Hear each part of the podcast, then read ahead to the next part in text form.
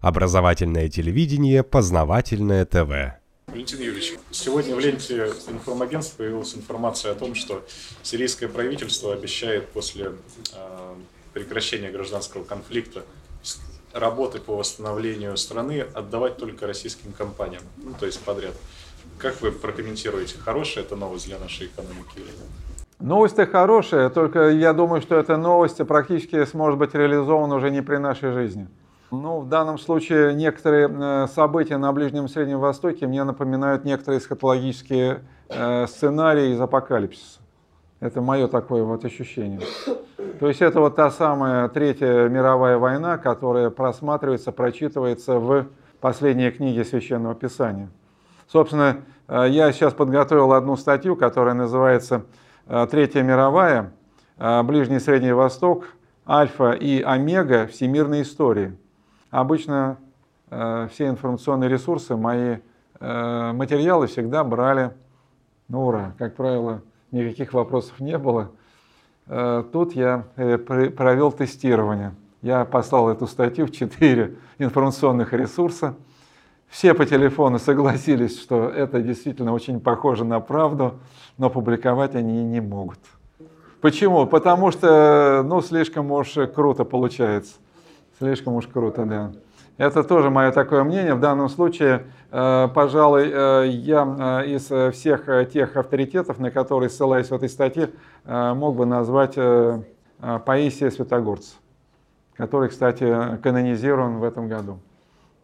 А он тоже давал свои, будем так говорить, прогнозы, но это неправильно, наверное, говорить в отношении святого. В общем, он когда провидел вот такие события на Ближнем и Среднем Востоке. Альфа и Омега. Альфа – это первые, первая книга э, Священного Писания, книга «Бытие», где подробно как раз описываются события изгнания человека из рая, как раз вот эти четыре реки, включая Тигр и Ефрат. А, великая река Ефрат – это Сирия, это Турция, это Ирак и Иран. Ну а пятая, она прочитывается в Апокалипсисе, это Израиль, где пишется про Армагеддон.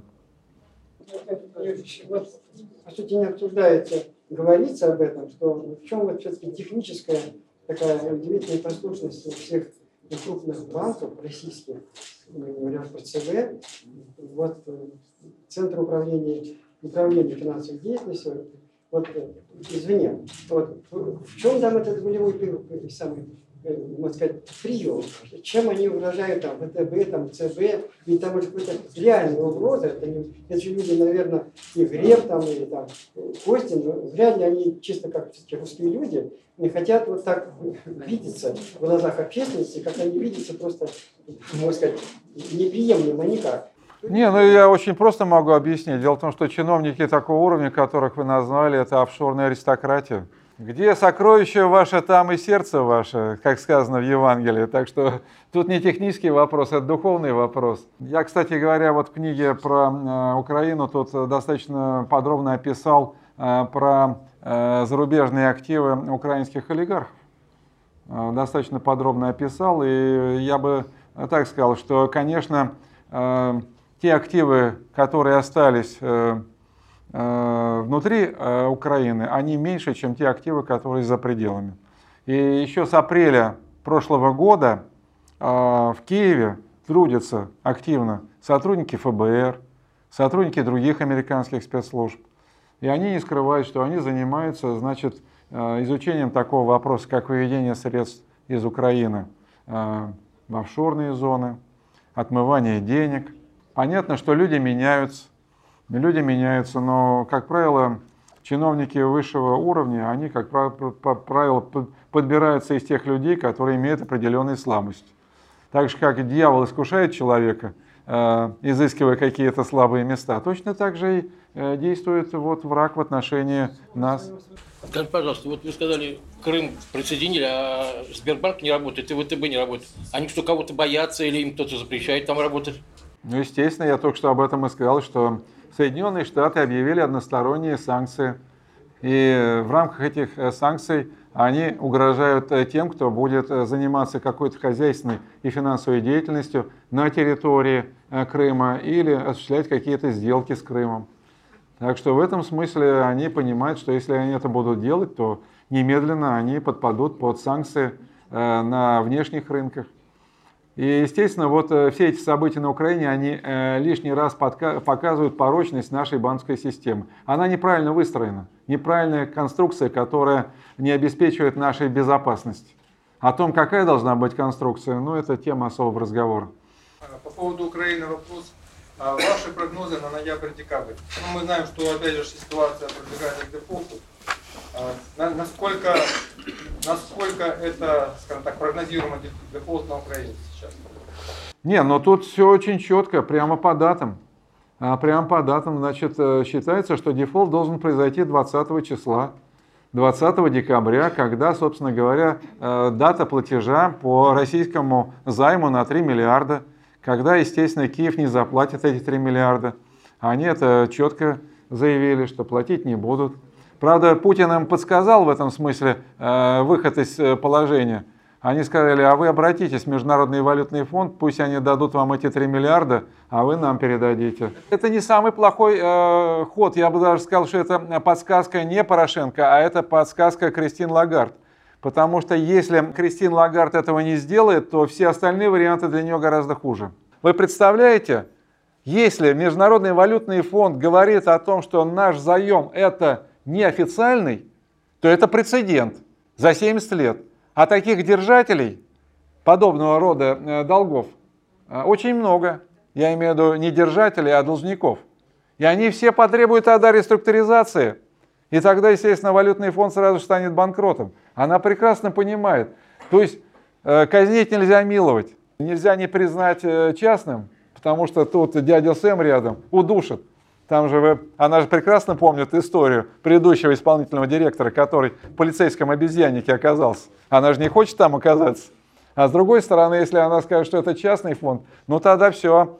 Э, через некоторое время, значит, фонд надо закрывать, потому что все бросятся э, требовать того же самого, чего и Киев потребовал. Понимаете? То есть ситуация просто патовая. Валентин Юрьевич, вопрос. Ваш коллега Степан Димура э, считает, что США будет из Украины делать витрину. Трясину? Витрину.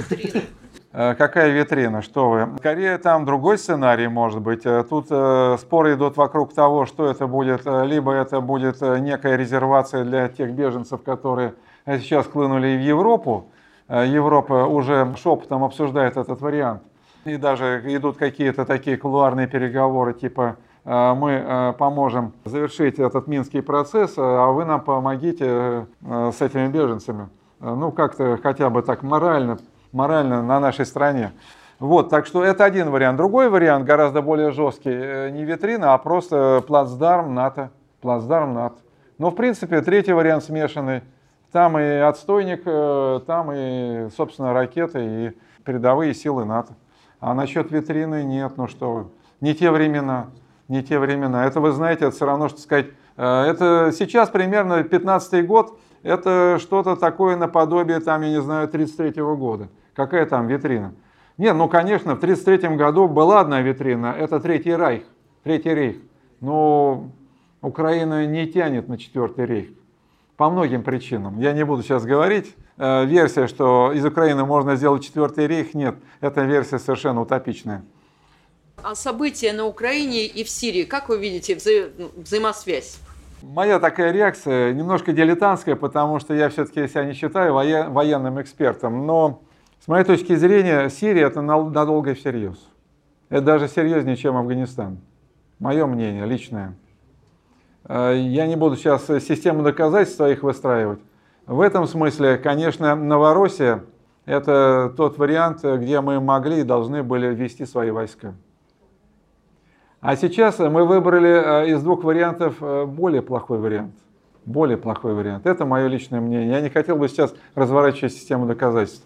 Страны БРИКС, да, это банковская система. Каковы перспективы или и целесообразность, что ли, формирования вот там внутри банка, подобного ВФ? А, вы имеете в виду банк БРИКС? Я немножко слежу за этой темой. Должен сказать, что, конечно, э, декларации были еще пять лет назад относительно того, что нам нужен такой банк. Но я всегда так немножко осторожно всегда говорил, что БРИКС э, достаточно странное образование, потому что все-таки э, страны находятся на разных континентах, страны с разной традицией, с разной культурой разные цивилизации просто. Тем более подозрительно, что, собственно говоря, сама аббревиатура и идея БРИКС, она родилась э, в недрах Goldman Sachs. Э, вы знаете, там, как правило, всегда э, появляются какие-то дохлые кошки, которые подбрасываются, и мы начинаем очень активно этих кошек гонять.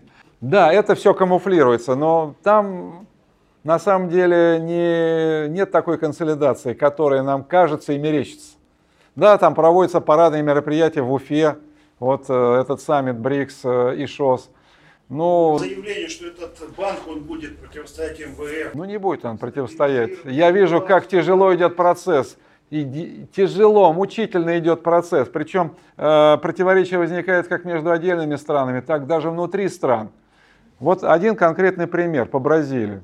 Э, Но ну, было принято решение о том, что центральные банки стран членов БРИКС э, э, значит, осуществляет перечисление денег в уставник этого нового банка. Что произошло в Бразилии?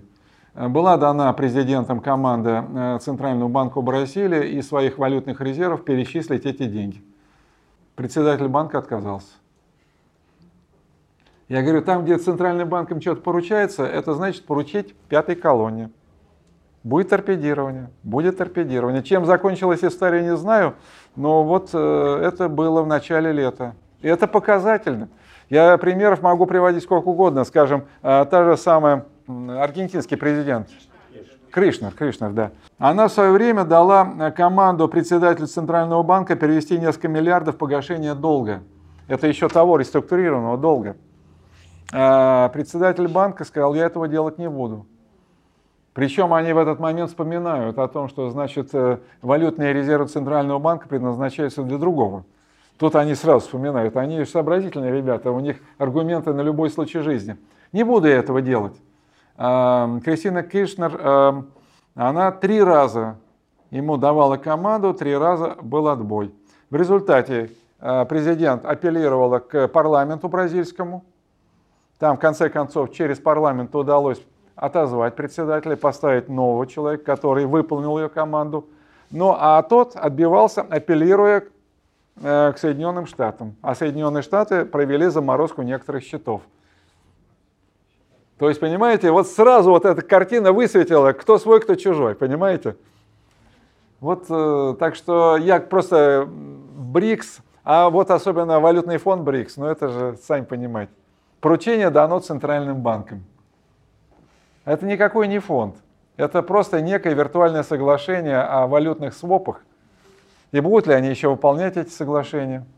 Так что, кстати говоря, наши СМИ не особенно афишируют э, этот фонд, потому что это виртуальная э, структура или виртуальное образование. А банк БРИКС, ну там даже были споры относительно того, в какой стране. Правда, надо отдать должное, Россия не участвовала в этих спорах. Не, пожалуйста, если не хотите в Москве, мы не настаиваем. Но там они спорили. А вот э, с банком, э, э, азиатским банком инфраструктурных инвестиций, банк был создан за несколько месяцев. За несколько месяцев. Но там был свой драйвер. Китай был. Китай был. Плюс, э, безусловно, что там были помощники. Там были помощники в лице ротшильдовских структур. Почему и Англия так быстро влетела туда? Отцы-учредители этого банка. Так что надо там каждый раз разбираться. Пожалуйста, Порошенко имеет политическом очень крупное предприятие. Они с каждым годом все больше и больше дают ему дохода. Можем мы влиять на Порошенко с помощью его фабрик. Да, безусловно, можем и должны. Я, кстати, не очень отслеживаю этот вопрос, но в этом году, в этом году э, началась серьезная работа по инвентаризации, э, я про, про, про, э, про Украину говорю, инвентаризация российских активов на Украине. Началась она по той простой причине, что, вы знаете, не так давно Яценюк озвучил претензию к России на 1 миллиард. Правда, наши средства массовой информации перепутали на 1 миллиард гривен, а не долларов. Вот. Э, но все равно достаточно крупная сумма. И подал исковое заявление в Европейский суд по правам человека. Правда, на самом деле это не профиль ЕСПЧ, ну не знаю. А, может быть, там, если Вашингтон надавит, то ЕСПЧ и этот иск удовлетворит, я просто не знаю. Но в порядке как бы подготовки э, к исполнению решений ЕСПЧ, они э, в порядке встречного плана вот начали проводить такую инвентаризацию. Я э, слышал, что некоторые депутаты тоже говорили, что такая инвентаризация нужна на случай, значит, возможных симметричных ответов в случае, если Украина это сделает. Ну, пока, насколько я понимаю, там э, по Коломойскому, да, были проведены определенные меры. Уже его приватбанка здесь нету, все там поглощено. Вот. А по Рошену, по-моему, все остается как было. И, по-моему, даже и прибыль переводится без каких-либо ограничений. Есть такая точка зрения, что все до единого банки России принадлежат одному хозяину. Так ли это? Нет, конечно, одного хозяина нету. Управляющих много. Есть, конечно, номинальные хозяева. Э, ну, действительно, половина банков имеет какого-то номинального хозяина. Это не народный капитализм, как там в учебниках пишут, что там десятки или сотни акционеров. Это неуправляемая структура, как правило. Акционерное общество создается для того, чтобы собрать деньги, а чтобы управлять и эффективно работать, э, нужна такая жесткая вертикаль. В конечном счете есть несколько хозяев. Я ведь постоянно, о чем бы ни говорил, использую термин «хозяева денег». Э, это некие, э, будем так говорить, хозяева высшей и последней инстанции. Это акционеры Федеральной резервной системы. Э, естественно, Федеральная резервная система не публикует некие такие консолидированные сведения относительно этих акционеров. Просто там перечисляются Э, банки, которые участвуют э, в капитале ФРС. Э, формально там несколько тысяч банков, поэтому разобраться сложно. Но это очень сложный метод, это, можно сказать, компьютерный метод. Но вот, скажем, в Цюрихе институт технологический, он, значит, выявил так называемую головку мировой финансовой системы 147 компаний и банков. Как я говорю, комитет 147. Ну, это сложные какие-то методы, есть более простые. Вот был финансовый кризис, а, во время финансового кризиса ФРС раздавала деньги себе любимым. А, естественно, они не афишировали, но а, дело в том, что Bloomberg, опираясь на закон о свободе информации, захотел узнать, а кому же они деньги-то раздали и сколько раздали. Но в конце концов удалось э, провести операцию под названием «Частичный аудит ФРС». А, частичные, потому что не все операции, и за период только 2007-2009 э, года. Ну вот выдали там, значит, 16 э, триллионов долларов и список основных получателей. Э, Societe Generale, Deutsche Bank, естественно, все банки Уолл-стрит, это само собой. Там 25 основных, я в некоторых своих публикациях привожу этот список. Это и есть главные хозяева – ну, понятно, что вы хотите знать э, про физических лиц, про отдельных, как говорится, э, особей. Ну, тут трудно говорить. Я проделал еще один шаг. Э, значит, пытался, опираясь на американскую статистику, понять, значит, а кто же является акционерами, вот скажем, банков Уолл-стрит. Там большая шестерка. JP Morgan, Goldman Sachs, Bank of America, и так далее. Там четыре э, финансовых холдинга. Это Fidelity, это BlackRock, это Vanguard и э, State Street. Вот четыре финансовых холдинга. Это крупнейшие в мире финансовые холдинги. Почитайте. У меня есть некоторые публикации на эту тему. Но почему-то даже люди, которые очень увлекаются конспирологией, они как-то вот, у них все кончается на э, банках Уолл-стрит, А, я еще на один уровень поднялся, но дальше мне уже сложно идти, потому что у каждого из этого финансовых холдингов своя особая форма организации. Там есть, конечно, интересные имена. Вот. Понятно, что это не конечные бенефициары. Ну, это и так видно, что фактически как бы есть две основные группы акционеров. Одна группа акционеров, э, которые делают ставку на э, черное золото, на военную силу. Понятно, чтобы э, использовать э, козырную карту черное золото, всегда нужна военная сила. А другие делают ставку на желтое золото. Там скорее нужна не грубая военная сила, а там нужна хитрость и обман. То есть там средства массовой информации. Условно их называют э, группа Ротшильдов и группа Рокфеллеров. Рокфеллеры черное золото, Ротшильды желтое золото. И вот э, хозяева денег это вот две такие группировки. Поэтому там нету единого хозяина. Если был бы единый хозяин, ведь в Священном Писании много, рассказано, много рассказано, что Велиар э, враждует сам с собой, да? Там не может быть никогда единства. И вот, собственно, на этих противоречиях и держится Россия, по большому счету. Э, понимаете, иначе, если мы будем понимать, что один хозяин, ну тогда у одного хозяина все было по-другому. А когда мы изучаем конкретную политику Запада, мы видим, что она противоречива. Иногда иррациональна. А этот иррационализм можно объяснить только тем, что там идет грызня, постоянная грызня между э, разными кланами э, в рамках вот этих хозяев денег. Вот я бы так коротко ответил была такая информация, что была какая-то у Николая II доля в ФРС. Вот эта корпорация далеко слишком. Вы знаете, я уже устал отвечать на этот вопрос. Меня, честно говоря, это просто удручает.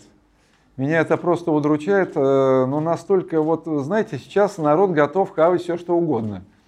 Э, я уже слышал версию, что э, Николай II акционер Федеральной резервной системы.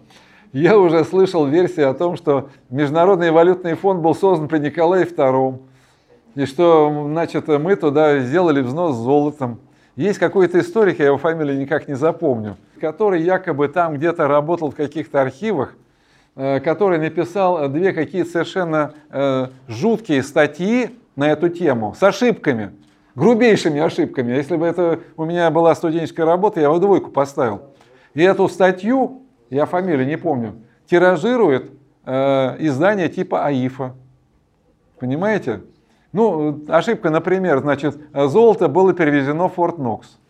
Ну, извините, Форт Нокс был построен, знаете, в каком году? В 1937 году закончилось сооружение Форт Нокс. А началось оно после того, как э, Франклин Делано Рузвельт провел э, экспроприацию золота в 1933-1934 годах. А у этого автора, оказывается, в начале века уже существовал Форт Нокс. Ну, вы знаете, э, поэтому меня это удручает, потому что наше информационное пространство забито таким мусором, токсичным. Поэтому вот это скорее уже вопрос не ко мне, это к людям, э, которые занимаются информационной войной, там, я не знаю, э, перезагрузкой сознания общественного. Это не экономический вопрос. Василий скажите, пожалуйста, особенно по Прибалтике интересует вопрос, существуют ли механизмы э, оценки того, сколько было вложено в экономику Прибалтики? Э, там строились заводы на протяжении всего Советского Союза э, существования. Там э, выстраивалась экономика, которую сейчас они потеряли, но ведь тогда вкладывались определенные средства. Можно ли в, э, в пику им, которые сейчас выставляют претензии, выставить счет за построение экономики на территории этих трех прибалтийских стран? Я с вами согласен, да. Я хотел бы сказать, что сейчас они немножко убавили свои э, прыть, потому что они поняли, что это им бумерангом может вернуться. Вот. Э, в принципе, все эти расчеты есть. Э, я помню эту истерику, которая началась еще где-то э, в 90-91 году, когда значит, они говорили, что якобы значит, Россия занимается эксплуатацией Прибалтики, приводились какие-то цифры. Меня, честно говоря, поражало, ведь вся документация есть в Госплане, есть в других ведомствах, значит, где-то лежит в архивах. Но в 90-91 году никакая серьезная информация э, в средствах массовой информации не использовалась. Я тогда одному газплановцу задал вопрос, почему? Он говорит, это с грифом.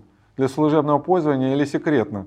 Я говорю, вы поймите, идет война, идет развал страны, а вы молчите, вы молчите. Ну вот они домолчались. Все это есть в архивах.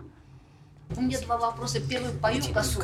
Ваш прогноз по поводу их 50 миллиардов, может быть, вы уже говорили, и либо на источник скажите, либо сейчас дайте ответ. И второй, вы сказали о том, что а, Германия выплатила совсем немного, а там 2 или 4 да, процента по репарациям по Второй мировой войне.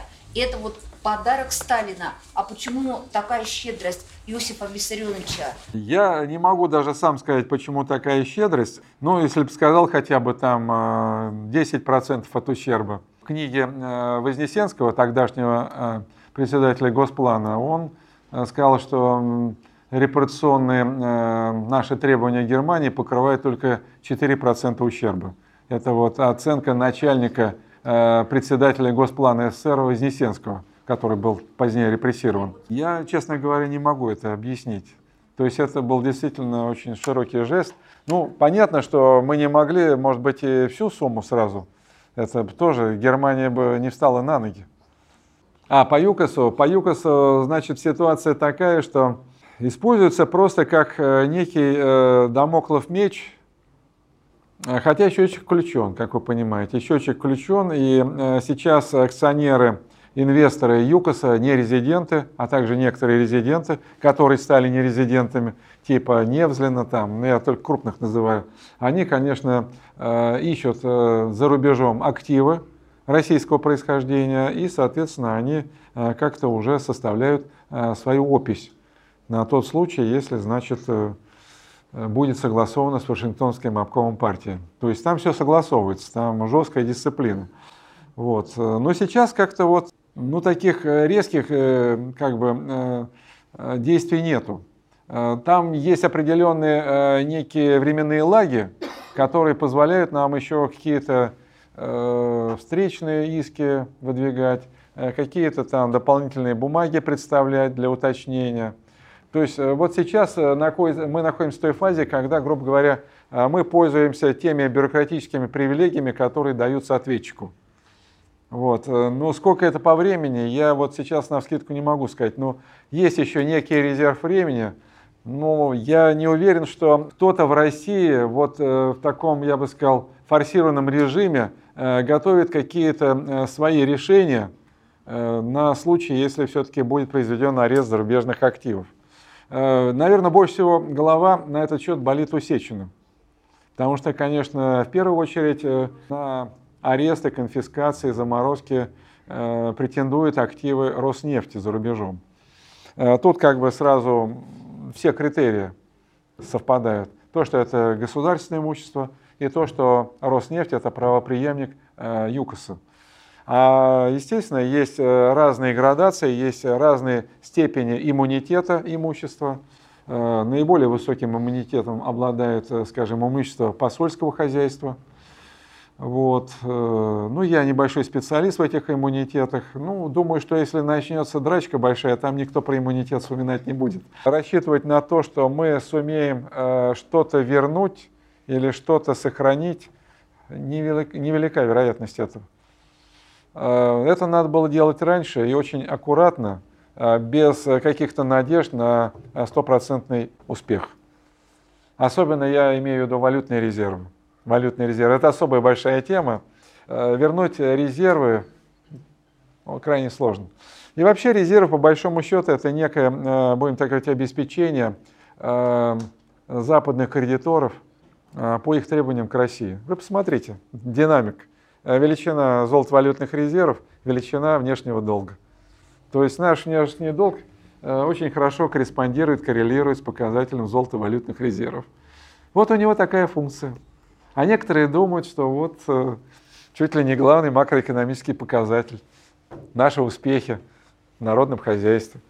Вы когда выступали, вспомнилось, что наши противники э, на фоне ревизии итогов Второй мировой войны создают нам проблемы. Это и территориальные претензии, и э, напряженность в тех странах, которые раньше были в нашем восточном блоке. Э, этой ситуации с Украиной и так далее, и так далее. Список можно продолжать. К, этим, к этому недовольству, э, а именно ревизии итогов Второй мировой войне, войны, э, присоединяется и Китай. Таким образом, мы нашли своего ситуационного союзника. А вопрос в следующем. Поднимая тему репараций вот в сторону Запада или в сторону тех стран, которые теперь выступают в фарватере западной политики, не будем ли мы лить мельницу на воду наших врагов, тем самым тоже подогревая э, ревизию к итогам Второй мировой? Ну, вы знаете, оружие надо держать в ножнах. Но что-то в ножнах должно быть. Понимаете, я не говорю, что мы должны обязательно, скажем, доводить это до каких-нибудь там инстанций, скажем, Гаагский суд, ЕСПЧ и так далее. Но мы должны быть к этому готовы. Предположим, Запад организует э, там э, Генуи-2, да, и будет э, готовить нам э, требования. Но мы поедем туда подготовленные, с оружием как бы этот процесс, он э, включает несколько стадий. Сначала это как бы выявление требований, затем это оценка, а третья стадия это уже юридическое оформление. И четвертая стадия это уже, грубо говоря, реализация этого юридического требования где-то в инстанциях. Кстати, не очень много инстанций, э, которые принимают подобного рода требования. Даже ЕСПЧ, он не приспособлен для того, чтобы значит, рассматривать подобного рода репарационные требования. Поэтому вот сейчас, вы знаете, Яценюк отправил туда требования к России в Европейский суд по правам человека, но, строго говоря, это не профиль ЕСАПЧ. Будет ли он рассматривать? Ну, это, наверное, как Вашингтонский обком партии скажет. Скажет, будут рассматривать, но вообще это не их профиль. Там именно права человека, там на уровне удовлетворения э, каких-то э, требований, компенсаций по конкретным людям. Вот вы про репарации, когда говорили, ну, так сказать, теоретически обосновали, что это межгосударственная компенсация, да? Да. И так хорошо сказали, что наши э, там оппоненты, там, партнеры, так сказать, э, они всегда бухгалтерски подходят. Даже 300 лет назад была расписочка, ну, они приходят, э, значит, и на уровне физических лиц тоже, реституция в Латвии, там очень четко люди приходили и выселяли, расселяли дома, так сказать. Реституция тоже, кстати, сейчас э, очень становится модной в Европе. А такой момент, э, вот как вы прокомментируете, что совсем недавно закончились выплаты Германии жертвам Холокоста? Никаких ведь расписочек не было. Вот. Ух, и Холокост вообще слово-то греческое. Вот. И там миллиарды были выплачены. Это интереснейшая тема. У меня кое-что есть на эту тему в книжке. Причем э, это не стандартные репарации, потому что э, вы правильно сказали, что это межгосударственный уровень, сфера публичного права. Там с одной стороны была Германия, а с другой стороны были фонды. Там энное количество фондов было. Не напрямую Израиль получал, а через фонды. Вот, то есть это такая странная форма репарации. Она еще странная почему? А, потому что ведь, э, как бы, конечно, конечным бенефициаром все равно является государство Израиль, да? Но такого государства не было во время войны. Собственно, поэтому и конструкция такая хитрая, лукавая. Э, напрямую Израилю нельзя, потому что не было такого государства. Поэтому подставили фонды. Но фонды, они создавались э, под крышей Израиля, прежде всего. Хотя там есть и американские еврейские фонды. Вот. Это так называемое Люксембургское соглашение 1953 года. И оно действительно недавно вроде бы было как выполнено. Но это Германия так думает. Потому что некоторые еврейские фонды, они считают, что они еще не все получили. И что на самом деле их требования э, касаются не только тех лиц, которые были в концлагерях или которые там были перемещены э, из Европы куда-то, а это распространяется и на их детей, и на их внуков. Там очень такая интересная логика, которая нам с трудом понятна. Но такая логика есть. Поэтому кто-то сказал, что, пожалуй, они успокоятся где-то к 2040 году, не раньше. Не раньше. Хотя, конечно, основной финансовый поток прошел, я согласен. Основной финансовый поток прошел, и я даже подсчитывал, сколько же они получили по совокупности. Они получили по совокупности примерно э, половину того, что просил Сталин в Ялте. То есть это очень серьезные деньги, очень серьезные деньги. В отдельные годы объем а, этих э, финансовых ресурсов э, превышал объем официальной американской помощи государству Израиль. То есть некоторые говорят, что вот Израиль э, э, был возвращен на американские деньги. Нет, на германские не меньшей степени. Сейчас это не так заметно, а вот 50-е, 60-е годы германские деньги там играли очень серьезную роль. Да, я еще хотел сказать, что была книжка э, Фелькенштейна, переведена на русский язык «Бизнес на Холокосте». То есть э, там, конечно, распилы были, э, откаты были. Это целая индустрия. Это целая индустрия Холокоста. Валентин Юрьевич, со стратегией Порошенко понятно. Раньше спасибо. Со стратегией нашего правительства доблестного тоже а вот видите ли вы стратегию с точки зрения экономики нашего президента? Нет, пока у президента я не вижу никакой стратегии. Тем более, что на форуме «Вперед, Россия» он э, как-то произнес эту либеральную мантру экономическую, э, чем, конечно, меня э, вел в очень такое пессимистическое состояние духа. Вот. Э, ну, я думаю, еще не вечер, потому что, в общем-то, ситуация у него незавидная, незавидная. Я думаю, что придется перестраиваться. Но на данный момент, вот на сегодняшний день, э, у либерала ведь нет никакой стратегии, понимаете? А в экономике Путин рафинированный экономический либерал. Вы сказали о том, что ВВ Путин, он является либералом в экономике. Вот у меня вопрос, на 100% или все-таки там э, не на 100%, 99. поскольку вот те инициативы, государственные инициативы, которые были проявлены, например, в Сирии, они показали о том, что воюет не старая техника, а новая. Все-таки перевооружение в обороночке произошло. То есть, если в финансовом секторе можно понять, что он, он там вот на 100, на 99, а вот в других отраслях нашей российской экономики он либерал или все-таки у него другие позиции? Я э, понял ваш вопрос и отвечаю на очень коротко. Дело в том, что крепкую оборону, крепкий оборонно-промышленный комплекс в условиях рыночной либеральной экономики создать невозможно. Мой, мой короткий ответ. Познавательная точка ТВ много интересного.